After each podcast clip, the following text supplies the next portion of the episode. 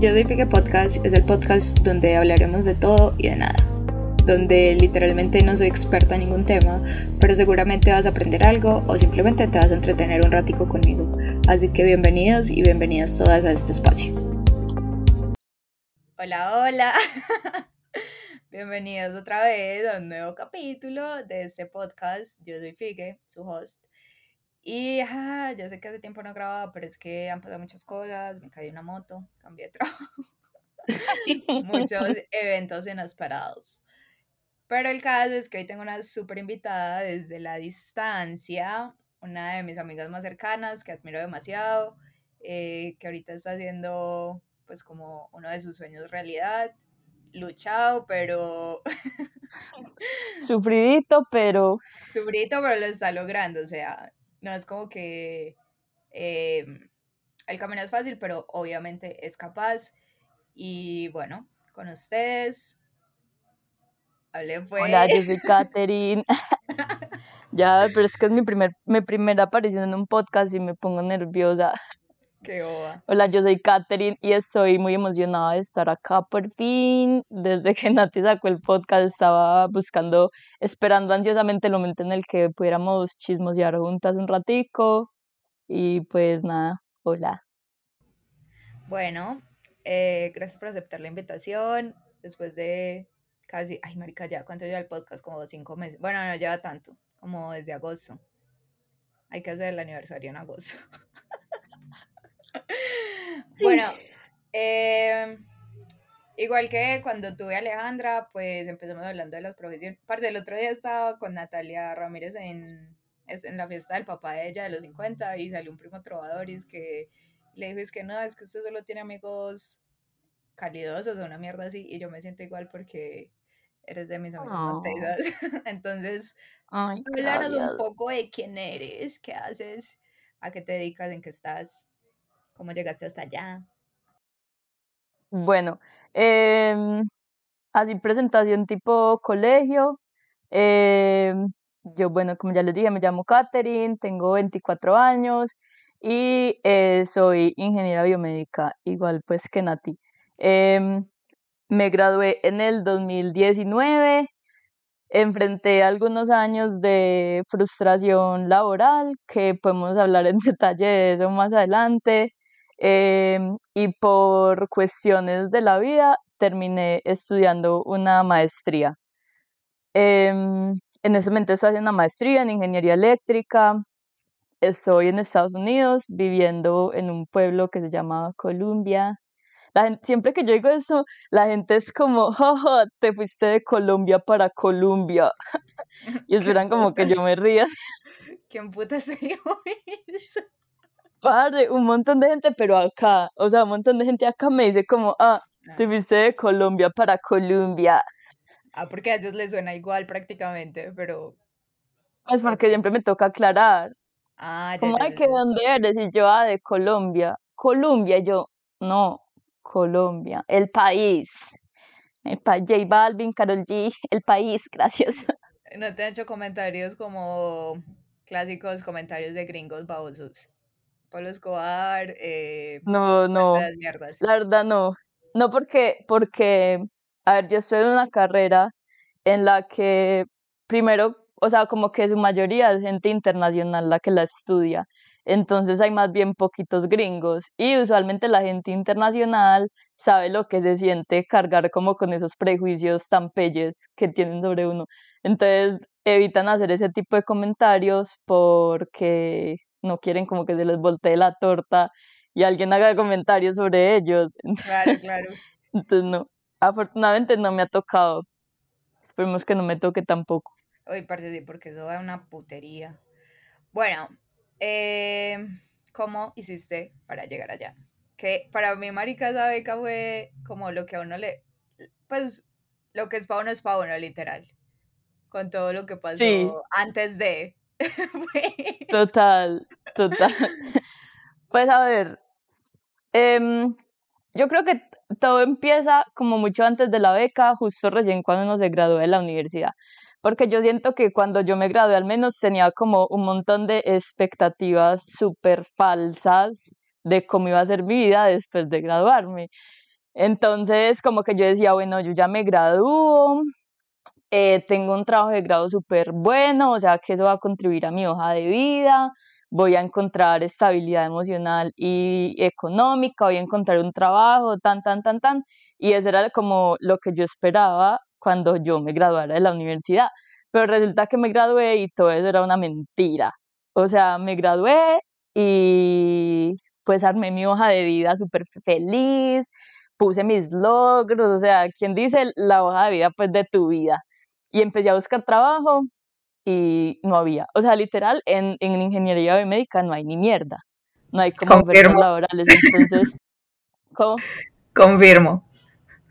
Sí, total. O sea, uno puede buscar, no es como, como que uno dijera, ay, he hecho 80 mil procesos y en ninguno me llaman, sino que no hay ningún proceso.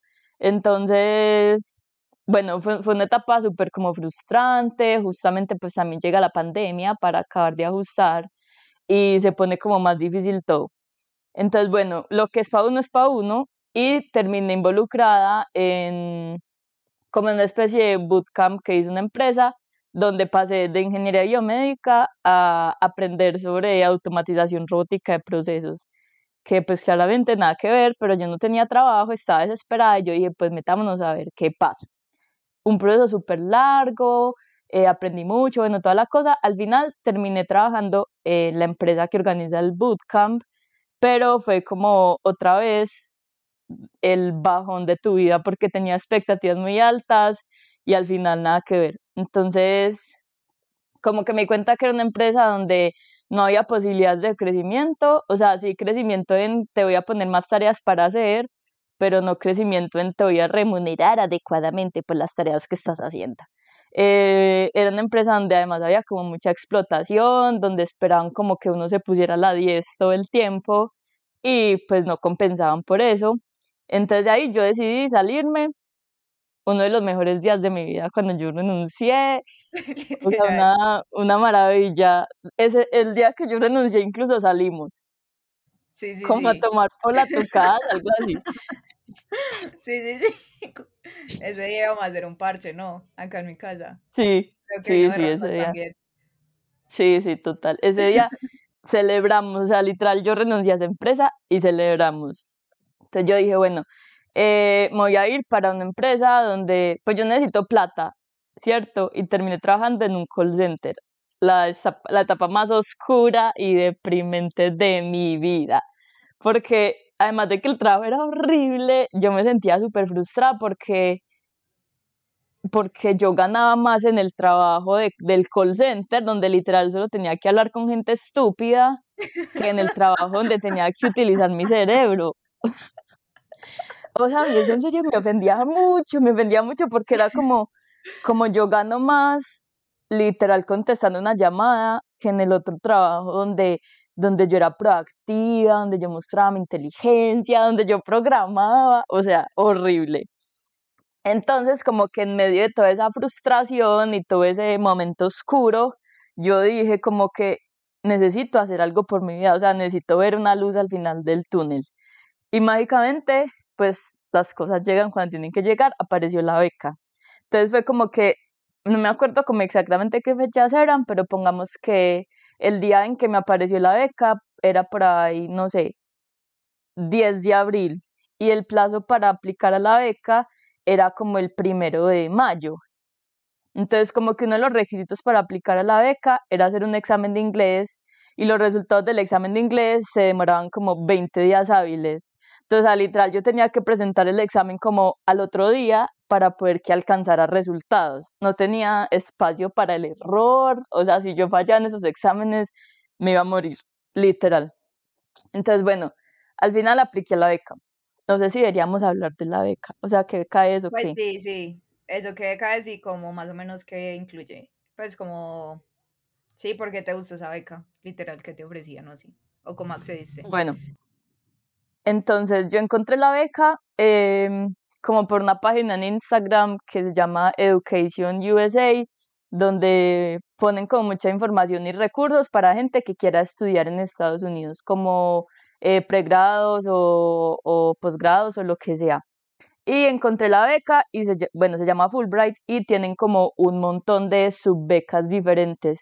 Entonces, como que todas esas opciones de beca, casi todas eran doctorado, que yo no me sentía lista para hacer un doctorado y solamente había una en la que yo podía aplicar, pues como en la que yo cumplía los requisitos, que era una beca de maestría. Entonces esa beca incluía como, em, la, bueno, la beca es para estudiar en Estados Unidos una maestría, entonces uno no es como que eh, exactamente en una universidad o como que no había lugar, entonces parte de la beca incluía como todo ese proceso de aplicar a universidades y todo. Entonces ellos incluían como eh, el asesoramiento, como todo lo que costara aplicar, eh, la beca daba eh, un estipendio para gasto de etiquetes, toda la gestión de la visa y como un estipendio mensual fijo. Eso era como la beca en sí, pero ellos como que garantizaban que te iban a asesorar también, que en las universidades a las que tú fueras a aplicar o en las que terminaras pasando, pues entre comillas eh, ibas a ser becada. O sea, la idea era como que no tuvieras que pagar nada. Otra vez hablando de expectativas súper altas que muchas veces pues no se cumplen. Entonces, bueno, habían un montón de requisitos para aplicar, había que hacer como, ¿cómo es que se llama eso? las cartas, el cover letter, las de recomendación. Eh, ¿Cómo se llama la que uno hace? O sea, como, como pues una presentación. como la de motivación. ¿No es un cover letter? Sí, no, no. Bueno, pues donde, donde escribías por qué tendrían que darte la beca pues donde están todos tus logros y motivaciones y quién eres. Habían dos documentos que había que hacer. El primero era como, como motivaciones personales y que eran sobre porque yo como, como persona, como Catherine, nada que con lo académico, me merecía la beca. Y el otro era ya como enfocado en lo académico, como em, cuál es tu eh, carrera, a qué quieres aplicar, cómo aplicarías en Colombia, como eso que vas a aprender en la maestría. Y bueno, había que presentar pues cartas de recomendación, eh, documentos pues como que mostraran que uno se hubiera graduado de la universidad en el pregrado y todo eso. Y, y creo que ya, ah bueno, y el examen de inglés, porque cuando aplica pues a la beca tiene que como garantizar, entre comillas, que ya tiene el inglés bien y que no va a ser un reto que cuando llegue a estudiar, pues va a verse embalada porque lo académico está muy difícil y además no entiende a la gente. Entonces, bueno, yo dije como, no, esta es la oportunidad de mi vida y voy a empezar a hacer todo lo que necesito para aplicar. Ahí superé en contratiempo, me puse a contactar gente para que me diera cartas de recomendación, que esa yo creo que es una de las peores, de las peores tareas que uno tiene que hacer en la vida. Ay, qué gonorrea. O sea, eso se siente horrible. Uno teniéndole que escribir a gente con la que no habla hace 80 años a decirle que si por favor puede hacer una carta de recomendación. y además diciéndole uno que necesita que le digan, porque no es como que genuinamente lo recomienden a uno, sino que necesita decirle como, necesito que me recomiendes porque hice esto, porque te parece que soy así y así, y no sé qué. Entonces, eran, eran tres cartas de recomendación, eh, como que dos académicas y una profesional. Entonces, bueno, yo contacté gente a que me hiciera mi carta, mis cartas de recomendación y todos me dijeron como que sí, bueno, después de pasar esa pena y esa incomodidad, me dijeron como que sí, Tini, me la hicieron, no sé qué. Pero ellos, pues como para garantizar la autenticidad de las cartas, como que uno mismo no hace la carta y se la manda, lo que hacen las, pues como esas, esas plataformas de beca es que ellos mismos mandan un correo para que la persona que te va a recomendar sea la que sube la carta.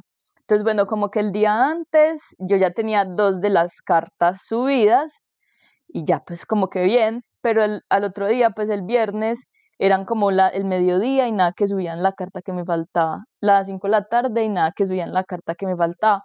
Y yo pues escribiéndole a la persona que me había dicho que me iba a hacer el favor, incluso la llamé, o sea, yo quedé de hablar por teléfono, la tuve que llamar y la señora me dice como, no, pero es que no te preocupes, o sea, el límite para subir la carta no es hoy. Y yo como, o sea, ¿quién lee, quién se aprendió de memoria los términos de referencia de la beca? ¿Quién sabe que exactamente en un, en un párrafo dice, tienes que asegurarte de que tus recomendados manden la carta antes de enviar el formulario? Y ella insistida, insistida, insistida, que no, que no, que no, que todavía tenía una semana para hacerlo, no sé qué. Y ya dije, bueno, ya fue. O sea, acá se fue la oportunidad de mi vida, ya, ya mejor. sí, sí, sí, sí. Yo me acuerdo de eso, marica, que te pusiste mal, ¿cómo fue puta ya? No, o sea, literal. celular y todo. O sea, literal, apagada el celular y me acosté a llorar hasta el otro día. Y mamá era como, mi mamá era toda linda y me decía, es que, es que Kate, pero quién quita que ellos lean tu aplicación y te perdonen esa recomendación. Y yo decía como, mamá, hay por ahí 80 mil personas aplicando. ¿Tú crees que se van a tomar el tiempo? Y ella era, no, Kate, no llores, no te estreses, que no sé qué. Pero yo dije, no, ya, o sea, literal, vale madres, ya a trabajar en ese call center por siempre. Yo incluso, yo incluso como que en ese momento pensaba como, parce, acá que no dan los festivos, yo me imagino trabajando el 24 de diciembre. O sea, literal, ese era mi pensamiento. O sea, como, no, toda mi familia reunida el 24 para hacer la novena y yo acá trabajando. Además, en ese turno tan horrible en el que trabajábamos. Ay, sí, nea, eso sí fue lo peor. De dos, Oye, ya de, no... de dos de la mañana como a 12 o una del otro día. Pues del mismo día, sí, pero. Como hasta las 12, hasta las 12, como de 2 de la mañana hasta las 12. Y yo decía, no, ya acá mi vida valió madre, ya me morí, no sé qué. Entonces, bueno, yo ya pues renuncié a eso, seguí trabajando en el call center, siendo muy infeliz, o sea, la peor época de mi vida. Yo tenía la peor rutina del mundo, lo único que me hacía feliz era como ir a entrenar, eh, no, todo, todo lo peor. Entonces, bueno, ya por allá como en, en junio, yo ya había renunciado pues como a la beca, yo dije, no, eso ya no va a pasar, eh, hay que seguir con la vida. Y no me acuerdo por dónde fue, yo creo que fue por LinkedIn. Ay, no, acabo de decir en vivo esa palabra que no sé bien cómo se pronuncia. LinkedIn, una mierda así. Bueno, todos entendemos LinkedIn. LinkedIn. Eso, eso, eso. LinkedIn, LinkedIn, no, no sé qué putas dice. Bueno, por la plataforma donde uno consigue trabajo, me apareció una oferta de una empresa que estaba buscando desarrollador RPA Junior. Era una empresa que apenas iba a empezar en, Colombia. La empresa es como de Costa Rica y literal estaban buscando sus primeros trabajadores en Colombia. Y yo, para, yo ni siquiera sé yo por qué me postulé. Pues porque yo ya como que había renunciado incluso a lo de RPA. No, porque cuando estábamos en el call center hubo una época en que usted se mantenía buscando trabajo. Marica, siempre estabas metida ahí mandando hojas de vida, yo me acuerdo. Que de hecho cuando te escribieron me dice como, yo no me acuerdo cuando apliqué a eso y que es empresa. Ah, sí, que cuando me escribieron yo tuve que buscar en Google el nombre porque no me acordaba. Sí, sí, sí, sí, exacto. Ah, sí, sí, sí, total. Ah, bueno, yo empecé el proceso para esa empresa, ya me pegué una ilusionada pues impresionante, porque la empresa se veía como súper buena, eh, garantizan, pues o sea, como cuando las empresas le a uno que tiene muchos beneficios y toda la cosa que lo quieren comprar. El caso es que, bueno, al final yo apliqué, hice todo el proceso, pasé, por fin renuncié a ese call center de la monda y empecé a trabajar allá. Yo me acuerdo que cuando él, me están haciendo como la entrevista técnica, el, el man que me estaba entrevistando me dijo como, pero tú estás segura que RPA es algo que quieras hacer a largo plazo. Pues como para asegurar de que yo no iba a empezar RPA y que me iba a salir a los seis meses. Yo sí, obvio, estoy súper segura. Obviamente. Sí, total. Y bueno, yo empecé a trabajar allá, súper feliz, el salario era bueno, respetaban mi tiempo personal, eh, no me explotaban, o sea, todo súper bien, lo máximo. Es más, me acuerdo que cuando yo empecé a trabajar me dijeron como, ah, bueno, esta semana te mandamos el computador para que empieces. Y yo toda acostumbrada a los trabajos de mierda en Colombia, yo como, me van a dar computador. Marica, uno cree que eso es como fue puta lo más top y eso lo mínimo, weón. Que uno no use su herramienta, sino que al menos leen un puto computador. no sean muy mal acostumbrados en este país tan mediocre en muchas cosas. Pero bueno. Exactamente, uno acostumbrado a sufrir, yo estaba feliz por esas estupideces entre comillas. Y ya lleva como un mes trabajando cuando me llega un correo de que había pasado la primera fase de la beca y que me iban a programar una entrevista. Y yo como, como así, como así que la beca, así al final como que, como así, como así. Sí, sí, me acuerdo. Y yo, y yo, y yo como, bueno, me pusieron la entrevista como, yo creo que lo fue como un miércoles, como a las 3 de la tarde. Entonces además me tocaba pedir permiso en el trabajo yo como iba a decir, ay, mira, lo que pasa es que yo sí quiero hacer RP para, RPA para toda la vida, pero estoy aplicando una beca. ¿Será que me das permiso para una entrevista? Ah, parce. Volvió un exnovio. Es como cuando vuelve el ex. que pasan.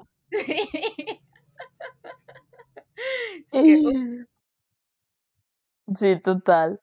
Entonces, bueno, al final pues yo hice la entrevista, yo sentí que me fue súper bien, era como una entrevista grupal y, y bueno, yo sentí que me fue súper bien y yo desde ese momento yo supe, o sea, como que yo en mi corazón yo sabía, no, esto es mío, o sea, literal, esto es mío. Esa certeza como de que, esa certeza como de que, marica, puede que sea difícil, pero lo voy a lograr, pues como ya me siento en la, en la energía de de lo que sea, en este caso pues de la beca.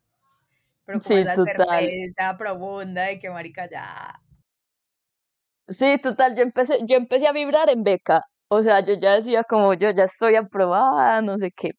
Entonces, bueno, como que después de la entrevista, había, ellos habían definido un plazo y habían dicho como X fecha, eh, ese día damos los resultados. Y ese día llegó y no mandaron nada, mandaron fue como un correo diciendo que iban a, tomarse una semana más. Y yo como bien ansiosa que soy, yo bueno, no, lo que es para uno es para uno, no sé qué. Y al final, como a los ocho días, yo creo que eso fue como un viernes, efectivamente yo estaba, estaba en horario laboral, yo me acuerdo. Estaba trabajando cuando me llegó el correo diciendo como aquí está la lista de los seleccionados para la beca, no sé qué. La beca a la que yo apliqué em, solamente tenía cinco cupos. Y el correo empezaba diciendo como de dos mil no sé cuántas personas que aplicaron, eh, estos son los cinco estudiantes que van a hacer una maestría en el exterior. Yo, Catherine García, ¿dónde Claro, marica, qué puta emoción. O sea, yo pegué un grito también. Claro, yo pegué un grito y mamá llegó como, la beca abierta. O sea, yo literal no le había dicho nada, yo no le había dicho nada y ella llegó como, ay, la beca, ¿cierto? Total. Entonces, bueno, como que me da emoción y todo, sí, qué rico, no sé qué. Solo disfrute, solo disfrute, solo gozo y yo en lo máximo. Y después cuando ya pasó como ese, ese high de la emoción de pasar la beca, yo empecé a pensar y yo, ay, por fin cuando tengo un trabajo estable. O sea, eso fue como lo primero que yo pensé, como cuando yo apliqué la beca, yo estaba en una situación de mi vida muy distinta a la que estoy en este momento que tengo respuesta. Entonces, como que, como que, ¿qué voy a hacer? ¿Qué es esto? Pero bueno, empecé como todo el proceso, eso era prácticamente como tener otro trabajo, pues como aplicar a las universidades. Eh, era tener otro trabajo, o sea, había que hacer más cartas, había que hacer, pedir más cartas de recomendación, horrible, había, había que hacer examen de inglés y acá hacen, así como el examen de inglés para gente, bueno, el examen de inglés es obligatorio para gente internacional, que su idioma nativo no sea inglés. Y adicional tienen otro examen que se llama, es el GRE, que es como un examen, haz de cuenta como un ICFES de matemáticas, comprensión lectora, y escritura creo que es. Entonces, tenía que estudiar también para esos dos exámenes porque muchas universidades, uno de sus requisitos para, pues, para admitir gente es que el puntaje sea superior a algún número, pues. Entonces, literal, yo trabajaba, trabajaba pues como tiempo completo y luego el otro tiempo era organizando cosas y estudiando para, para la beca. Entonces, bueno, así pasó, pasé lo que tenía que pasar, apliqué donde tenía que aplicar, hice los exámenes, hice todo, hasta que ya llegó el momento como de, de escoger una universidad. Pues yo había aplicado a cinco y había pasado a tres, entonces me rechazaron, qué rabia. Pero justamente me rechazaron en mis dos primeras opciones. O sea, yo tenía dos como con las que soñaba y en esas dos me rechazaron. Entonces tenía como las otras tres para decidir y obviamente ya ahí era muy como full pensar en la parte económica, porque como lo que le prometen a uno con la beca al principio no es como tan cierto, como que al final en todos, como todas las ofertas que me hicieron, yo tenía que sacar plata de mi bolsillo para poder hacer el, la maestría. Quizá no tanta como si yo me viniera para acá sin una beca que me tocaría como mantenerme mensualmente también, pero igual pues tenía que sacar plata. Entonces, entre como que al final yo tomé una decisión, la que creía pues como que era la mejor, en la que tenía que aportar menos plata, en una universidad pues que igual era buena, que tenía eh, como un laboratorio que trabajaba con lo que a mí me llama la atención, que es como robótica enfocada en, en tecnologías de asistencia. Entonces, bueno, como que entre más se acercaba la fecha, más real se iba haciendo y a mí como que más susto me iba dando porque yo estaba en un momento muy estable de mi vida. O sea, tenía un trabajo que me gustaba, ya llevaba en ese trabajo como 10 meses. Mm. Estaba muy juiciosa entrenando. Eh, enamorada. estaba enamorada, pues había encontrado al amor. Eh, tenía un grupo de amigos como muy firme, como que estaba en un momento de mi vida que podía uno llamar como la zona de confort. O sea, todo estaba bien, todo estaba perfecto, no había nada.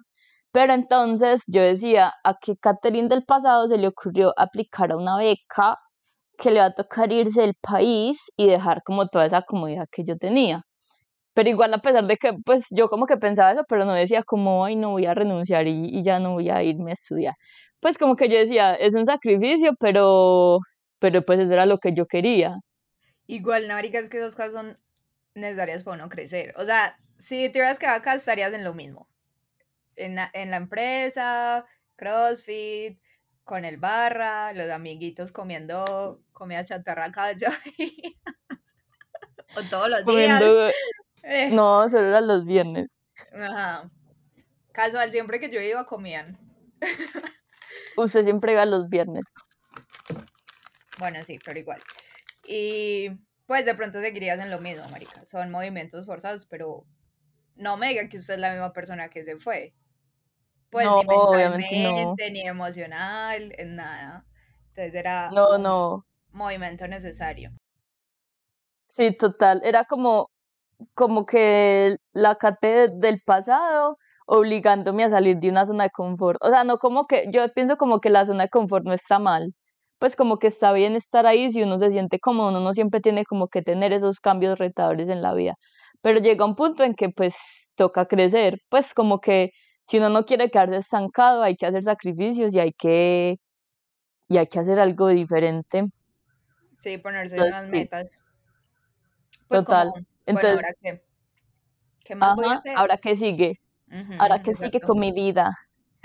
Entonces, bueno, pues como que se llegó la hora, la verdad, disfruté mucho esos últimos meses que estuve, como que es algo que, que yo siento que agradezco mucho de, de toda la situación y es que al final como yo, yo sabía que me iba a ir, entonces yo le sacaba, o sea, el, provecho a absolutamente todo. O sea, yo no le decía a un parche que no, yo no, no tenía mala cara para nada, o sea, todo. Yo me disfrutaba cada entreno, yo me disfrutaba cada idita a comer los viernes después de entrenar, me disfrutaba todo, cada chisme, todo, absolutamente todo. Entonces creo que eso es una de las cosas como que, que más me ha dejado como toda experiencia, esa experiencia, como darme cuenta de que tengo como que disfrutar de absolutamente todo porque uno nunca sabe qué va a pasar mañana. Y bueno, llegó la hora de irse, todo muy triste, pero como que igual muy emocionada. Pues ahí hay otra cosa, yo tenía las expectativas muy altas, a pesar de que yo estaba como muy triste por lo que estaba dejando atrás, pues, y ni siquiera pues como dejando, suena como si como si me hubiera olvidado de la gente o como, la vida que tenía. Ah, como si nunca fueras a volver o no los volvieras a ver. Total. yo estaba como pausando mi vida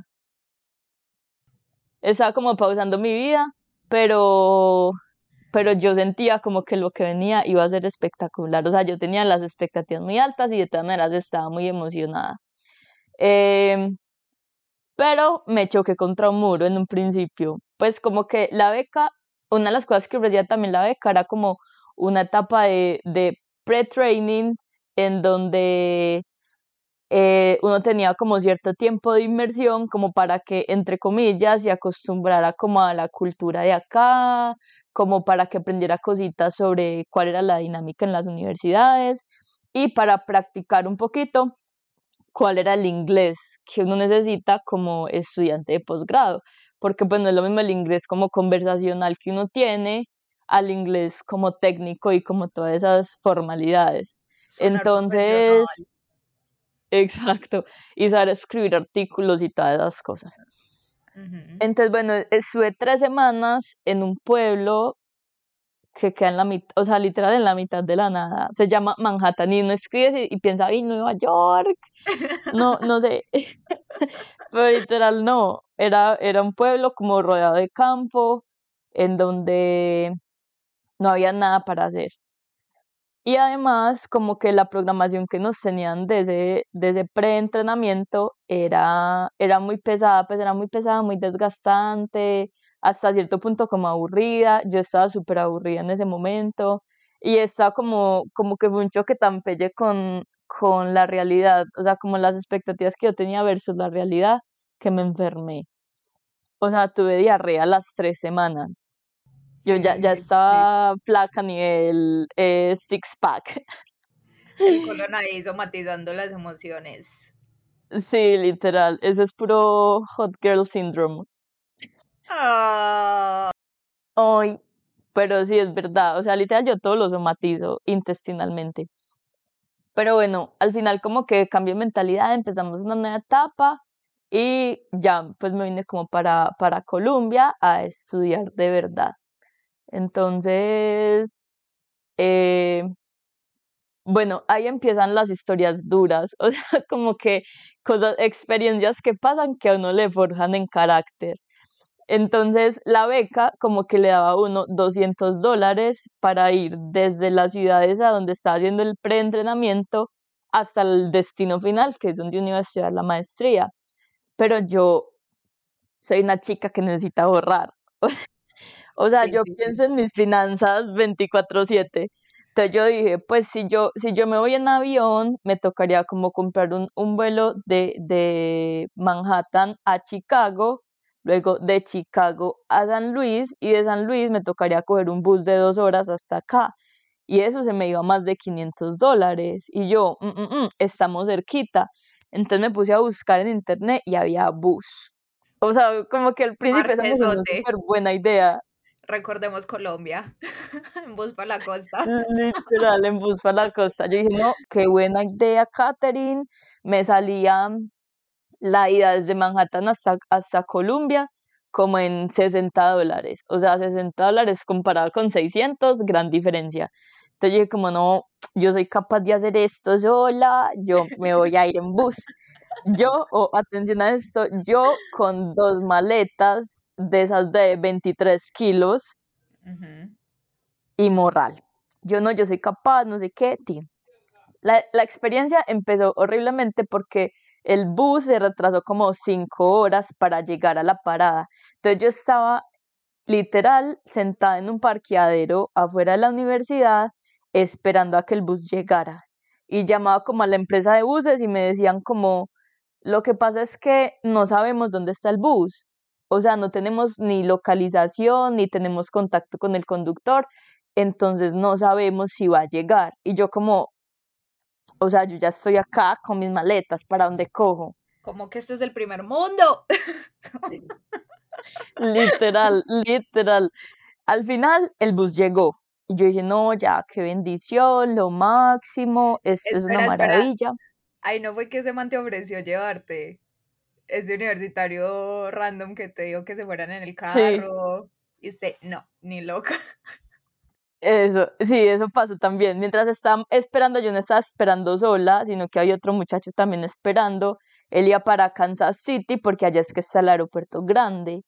Y el man súper desesperado, ya como, como pues este bus no llega, no sé qué, vámonos en carro, si quieres yo te llevo. Y yo desesperada, y yo como, bueno, ¿qué hago? O sea, desesperada como pensando, ¿será, ¿será que me arriesgo? ¿Será que no me arriesgo? Bueno, al final no lo hice, quién sabe dónde estaría si yo hubiera aceptado esa invitación tan sospechosa y me quedé esperando hasta que el bus llegó. Afortunadamente llegó.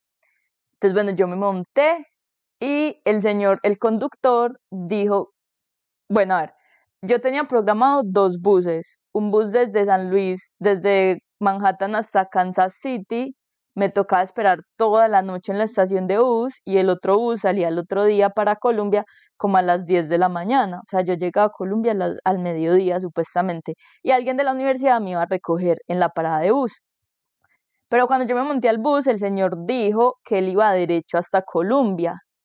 Y yo dije, wow, qué bendición, o sea, qué buena idea, ¿por qué no me voy de una vez y no me quedo esperando toda la noche en la parada de bus? Mejor me quedo esperando en la parada de bus de Colombia.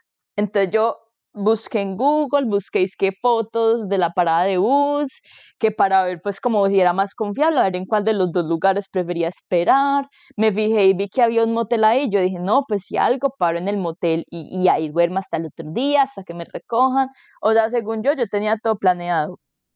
Y yo llegué a Colombia a un Airbnb, pero el Airbnb lo desocupaban a las 2 de la tarde. Entonces igual tenía que esperar hasta esa hora. Entonces, bueno, yo le dije al señor, ¿cómo hay señor? ¿Será que me puedo ir hasta, hasta Colombia? No sé qué. Él me dijo, ¿cómo hacia acá? Yo le hago el favor. Y me llevó de una vez hasta Colombia. Entonces yo llegué cuando ya llegamos a Colombia, él me dijo como, listo, vienes acá. Me bajé, me bajó las dos maletas de 23 kilos, que además una tenía dos ruedas malas. Importante información. Y pues cuando yo ya me bajé y el señor del bus arrancó, yo como que miré alrededor O sea, literal, yo solo me fijé y había, o sea, hacer una bomba de gasolina de mala muerte con una tienda donde solamente había una persona y eh, como un parqueadero, o sea, alrededor no había nada. Y dije como, bueno, voy a ir al motel a ver, y cuando llegué al motel decía como, no vacancy, o sea, no habían habitaciones. Y yo, bueno, ¿qué hago? Entonces me tocó devolverme con las maletas y mi maleta con la rueda mala hasta la tienda de la gasolinera y yo me sentía ahí afuera esperando. Afortunadamente era verano porque imagínate donde yo hubiera tenido que hacer eso en invierno, me muero. Uy, sí. Y, parce, llegaba la gente más rara del mundo a esa gasolinera. O sea, algo que a mí como que me, me choqueó mucho cuando yo llegué es que la gente acá no se cuida los dientes. O sea, especialmente como la gente de pueblo. Sí, sí, sí, sí. Llegaba pura gente mueca, o sea, llegaba pura gente mueca a comprar cosas a la gasolinera. A comprar chicles. Mueca y fumando. mueca, fumando y en chanclas. Parce, eso es demasiado impactante cuando uno vive así como tan local. Pues como en, serio en lo que es Estados Unidos. Parce, la gente allá. O sea, siempre hay gente rara. Marica, no hay día que uno salga y no vea algo que uno es como, what the fuck, qué puta. Literal, literal. La cosa era que yo estaba en una gasolinera a la medianoche, sola, esperando a que me recogieran al otro día, al mediodía, con pura gente súper rara, llegando en carros, como que iban a, a, a jugar la lotería y se volvían a ir y luego volvían como por cerveza, pero era gente así como en arrastraderas y, y mueca y fumando, pues, o sea, perdón si eso suena súper prejuicioso, pero yo me sentía súper en peligro. Afortunadamente, todo el rato eh, el barra estuvo hablando conmigo, o sea, él estaba como pendiente de mí. No había mucho que él pudiera hacer en caso de que me pasara algo, pero eso me hacía como sentir medianamente tranquila. Ya como dos horas después de yo estar ahí afuera sentada, me dieron muchas ganas de orinar y entré a la, a la tienda de la gasolinería como a preguntar si había baño. Entonces entré yo con esas dos maletas, con una rueda, con una que tenía dos ruedas malas, y le dije como que si podía entrar al baño, no sé qué, y él me dijo como, ah, si quieres puedes esperar acá adentro, y yo, ay no, qué bendición, no sé qué, entré al baño, me senté a esperar ahí adentro, y de todas maneras seguía llegando gente sospechosísima.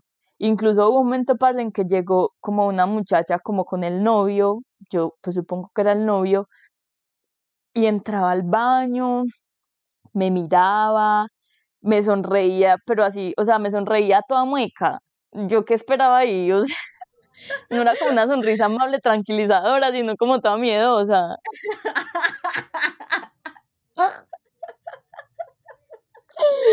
Ay, padre. Qué putas, huevón, atacada, pero por una vieja, no. Horrible. Al final yo pasé toda la noche allá despierta. Ya el otro día cuando amaneció empezó a estar más normal el lugar, pero fue un episodio súper traumante para mí. Y yo dije, no, si así va a ser toda esta maestría, me mato. O sea, si así es este pueblo siempre, yo me voy a morir. Pero bueno, todavía estoy vivo. Solo te formó carácter eso. Sí, carácter. total. Experiencias que voy a contarle a mis hijos cuando esté viejita. Literal. Entonces, bueno, bueno, ya al final como que todo bien, empecé a estudiar, todo fue muy retador, em, como que sentía que la gente sabía mucho y yo no tanto, me atacó lo que, lo que se llama el síndrome del impostor, yo, o sea, literal como que todas las tareas que ponían yo sentía que no era capaz. Entonces, como que mentalmente ese primer semestre fue horrible para mí porque me sentía como demasiado retada académicamente, lo peor. Y Pero, eh, pero siempre se pone peor. sí, pero ese primer semestre fue como igual límites que uno mismo se pone. Pues porque yo lo sacaste Ay, sí, adelante, sea, total. sí eras capaz, pero al principio era como, fue puta, no. Esto, porque estoy acá, ¿qué hice? Aparte de dejar la familia, eso también te pegó duro ese primer semestre. Pues como todo el tema que está Horrible. Colombia. Sí, que también, que también afectaba que mi abuelita estaba pues muy enferma, entonces fue como una mezcla de, de todo. Y ah, bueno, además de los límites que yo misma me ponía, porque obviamente no era que yo no fuera capaz, como estabas diciendo, sino que, sino que yo, yo me ponía muchos obstáculos a mí misma. Eh, me encontré como con una pequeña sorpresa económica no tan grata, y es que me tocaba, no, me tocaba pagar no lo que me habían dicho que me tocaba pagar en un principio, sino como casi el triple. O sea, yo me encontré con la sorpresa de que tenía una factura por pagar de cuatro mil dólares solamente por un semestre, cuando supuestamente yo iba a tener que pagar solamente como tres mil por un año. Entonces, eso me volvió nada. Pues como que me deprimió mucho, me hizo sentir como aún, como con más obstáculos, como con más retos y y afectó mucho mi situación académica, pues porque en parte pensaba mucho cómo iba a pagar esa plata y también mi situación emocional, porque yo decía, o sea, yo qué estoy haciendo acá, para que me vine, no solamente me salí de mi zona de confort, sino que además me vine a sufrir, a tener que endeudarme, a estar lejos de mi familia, a, o sea, no, no había lado bueno por ahí, no había absolutamente nada de bueno. Todo, todo era, mm, parce, todo era horrible, de verdad. Yo, Sí, yo me solamente acuerdo. lloraba. Sí, me acuerdo. O sea, como que los viernes por la noche, yo por fin terminaba la semana académica y yo me ponía a llorar todo el tiempo. Yo mantenía llorando cualquier cosa que me pasaba, yo me ponía a llorar porque, porque mm, yo sentía como que no tenía salvación. Pues como que de mal en peor. Pues, pero, o sea, bueno, ahí hay dos cosas. Una es que te puedas devolver, igual no lo hiciste. O sea, como que una parte sabía que ibas a ser capaz. Pues como que, o bueno, ¿por qué? Porque, marica, ¿qué, qué es lo por qué puede pasar? Devolverse, ya que hijo de putas. O sea, sí, pero no, porque si no se devuelve, el contrato, entre comillas, da como los términos que uno tiene con la beca, dice que uno tendría que pagar lo que la beca ya invirtió en uno. O sea, Ah, tiquetes, el gasto de la visa y los tres sí. meses que ya me habían dado mantenimiento mensual. Ah, bueno, no. Entonces era prácticamente pagar los mismos cuatro mil dólares. Pero igual mi mamá me decía como, no, si usted está muy aburrida, véngase. Si usted está muy aburrida, véngase. Pero yo decía como, pues no, tampoco, ¿cómo me va a quedar esto grande? Ajá, exacto. Es que, exacto, es lo que quiero decir, como que, marica, estás vuelta a mierda porque yo vi que estás vuelta a mierda y todos nos dimos cuenta.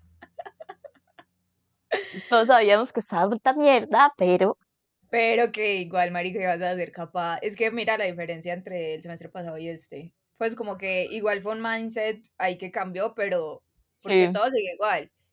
Pero, marica, si usted no atravesaba como ese, ¿cómo se dice? Como ese mismo, como ver el vaso medio lleno. Sí, total. Sí, sí, la verdad es que sí, el semestre pasado fue muy horrible, pero igual yo me mantuve como firme, o sea, como que estaba todo muy pelle, todo muy difícil, yo solo me quejaba, me sentía muy mal y no sé qué, pero como pude, saqué eso adelante. Entonces ya después de haber sacado eso adelante, yo dije como, bueno, pues si fui capaz con este semestre, no me puede quedar grande lo que sigue.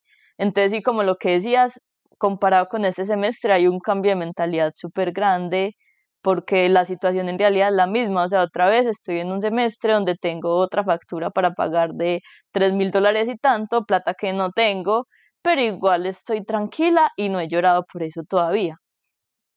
O sea, Sí, como sí. que Ya es que relajadito. Exacto, y siento que, que académicamente también, también como que dejé de, de ponerme como muchas trabas. Pues como que yo soy como, bueno, esto está difícil, pero empecemos. Empecemos y de alguna forma pues como que va a salir. Y ya pues estoy a mitad del semestre y, y me siento bien, o sea, al menos no estoy como en un colapso mental. En realidad ni siquiera como, no estoy en colapso mental, sino que estoy como tranquila, como tranquila y como que siento que que de alguna forma las cosas se van a dar y que si yo estoy aquí es porque, pues porque así tenía que ser y porque era lo que yo necesitaba. Sí, lo que necesitabas vivir y lo que eres capaz. Parce, uno siempre vive lo que es capaz. Pues, as- sí, ¿cómo es que es ese dicho? Bueno, que sí, Dios te da tanto como soportes. Pues como no te va a dar más de lo que no puedes soportar, mejor dicho. Epa, no te pone una batalla que no seas capaz de pelear. Exactly. Bueno, y entonces, ¿cuáles son las condiciones? Bueno, ahorita que hablas de las condiciones de la beca. Una era que si te devolvías antes de terminarla, hay que, re- hay que, y, si la terminas, ¿qué? Pues como, listo, No, si la termino, la única como condición entre comillas, bueno, sí es condición, pero no es de la beca como tal, sino como de temas eh, como de la embajada y del gobierno de Estados Unidos, es que tengo que volver y estar en Colombia dos años sin poder venir acá como a gestionar ninguna visa de trabajo o, alguna cosa de esas, pues, pero como que a nivel como académico o algo así, o como de, de devolver plata, no, no tengo ninguna condición económica, pues como ninguna, ningún requisito, que es algo de lo que hace como la beca buena, porque al final no es como que me estuvieran prestando, sino pues que es una beca de verdad. Sí, o sea, la única inversión que estás haciendo ahorita es esas colillas, pues esos cuatro mil dolaritos y, y pues Y mi salud mental. Ah, Sí, también. Es, marica, pues siempre que uno está en la universidad, parce, eso he pensado mucho últimamente, como siempre que uno está en una universidad, un tema académico, eso lo vuelve mierda a uno mentalmente, pues como, ¿por qué? Si uno puede aprender, digamos, eso mismo en un curso, pues haciendo un curso uno a su ritmo y no le pega tan duro como estar en un salón con la presión de un profesor, pues como con los compañeros. Así sea el mismo conocimiento, qué putas es la sí, universidad que diferente. te, ajá, que te vuelve mierda. Pues sabes que la verdad yo no sé, porque, porque es algo muy general. Pues no conozco como la primera persona que diga, y yo pasé súper relajada por la universidad. O pues al menos eso no pasa como en ingeniería. No, depende pues de la ingeniería. Bueno, también, pero hablando como en la ingeniería de nosotros, por ejemplo, yo no o en la maestría que estoy haciendo, yo no conozco a nadie que esté tranquilo, o sea, como que yo a todo el mundo lo veo cansado, ojeroso, como sacrificando muchas cosas, nadie como, ay, estoy feliz y relajada acá estudiando. No. Parece sí, me da vuelta. Por eso no me provoca como volver. pues yo no me eh, veo haciendo una maestría. No. O una especial. Bueno, de pronto, no sé. Pero como que el tema de magistral no me quedaron ganas.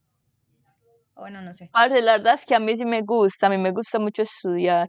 Pero siento que, que esta maestría ha sido como 50% un reto académico y el otro 50% ha sido económico, emocional, pues como el todo lo otro. Entonces no sé, pero, pero sí es verdad que el ambiente universitario es como muy complicado. Bueno, no, yo creo que ya podemos ir cerrando, ya está casi una hora. Eh, no, pues para ir cerrando, tips para personas que quieran estudiar en el exterior, pues como ya sea con beca o lo que sea, como cosas a tener en cuenta o que te hubiera gustado saber antes de eh, hacerlo, pues como, sí. o sea, primero yo siento que uno tiene que ser consciente de que no lo va a saber todo y que tiene que estar preparado para enfrentarse a situaciones que no, es, no, o sea, no son lo que uno espera. Como que uno tiene que estar seguro de que, de que todo eso que te pintan o que uno mismo se pinta no va a ser en absoluto la realidad de lo que tiene que vivir acá. Y no significa que lo que esté viviendo cuando haga una maestría pues o un doctorado lo que sea sea, sea malo sino que uno tiene que saber que es diferente y, tiene que estar preparado para adaptarse a eso. Eh, tener un plan B especialmente como económico porque porque uno sí o sí va a necesitar plata, o sea, siempre va a necesitar plata. Entonces, como que uno pensar qué, qué cosas voy a hacer si esto que yo quiero no sale como espero.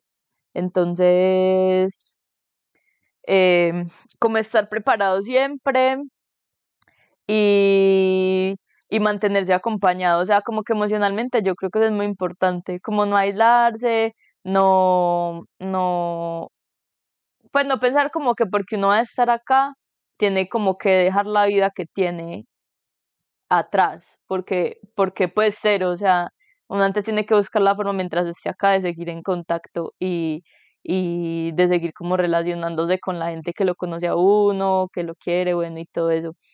Y, y pues nada, respecto como a las becas como tal, o sea, hay oportunidades, hay miles.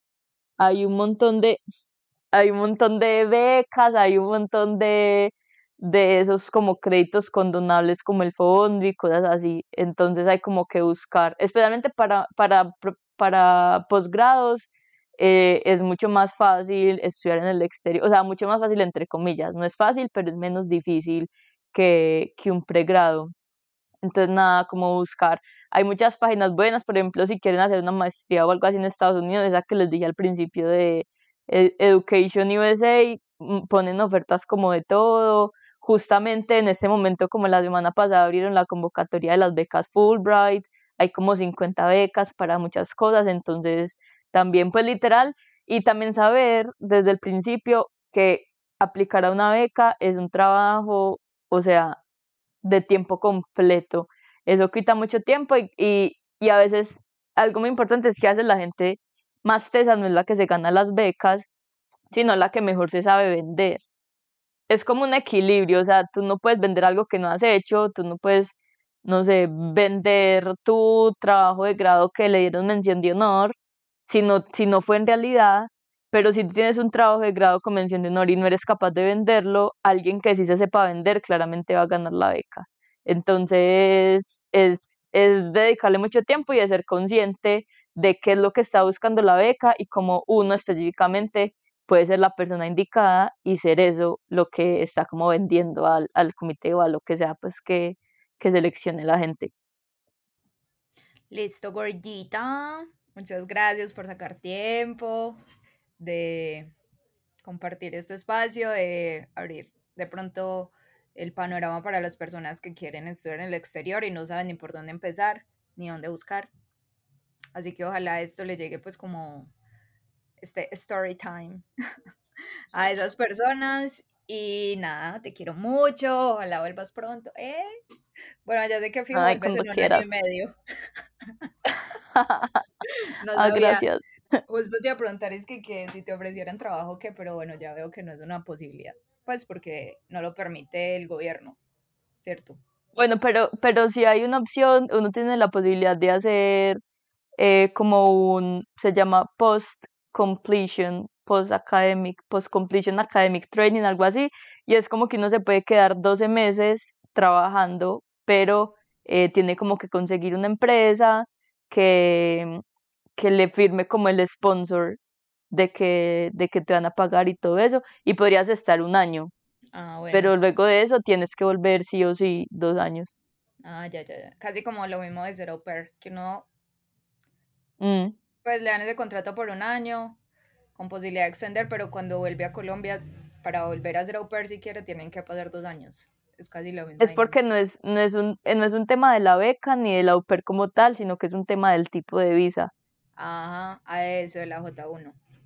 sí, para que tengan eso, es el... en cuenta, gordos. Total. Siempre atentos a disponibles a tu información sobre becas de confianza. bueno, sigan a Kate en TikTok, que está ahorita muy juiciosa subiendo contenido. La nueva creadora de contenido. Total que sí, a ver si dejo de, de, estudiar por necesidad y empiezo a estudiar por gusto. ¿Cuál es que es del TikTok? Arroba Catherine Garcés. No, ¿cómo era? Bueno, yo lo dejo Kate Garcés M. Kate Garcés M para que la sigan. Eh, no, y ya. Síganme a mí en Instagram. para escuchando. Cuando publico el Suscríbanse. Eso es todo. Sí, sí, sí, sí, lo están escuchando en Spotify. Eh, denle seguir y califiquen me gusta. Mariga, yo no sé quién me calificó mal y tenés que 4.7, que gonorrea. Uy, no, ya mismo empiezo a calificar desde mi cuenta, y la de mi hermanita, y de la de mi novia, y la de mi mamá. y la... feo por palabrosa, mentiris. Alguien que te quiere montar competencia en un podcast. y me pregunta cómo... Bueno, eso es todo por hoy. Los queremos mucho. Chao, queridos. Hasta la próxima.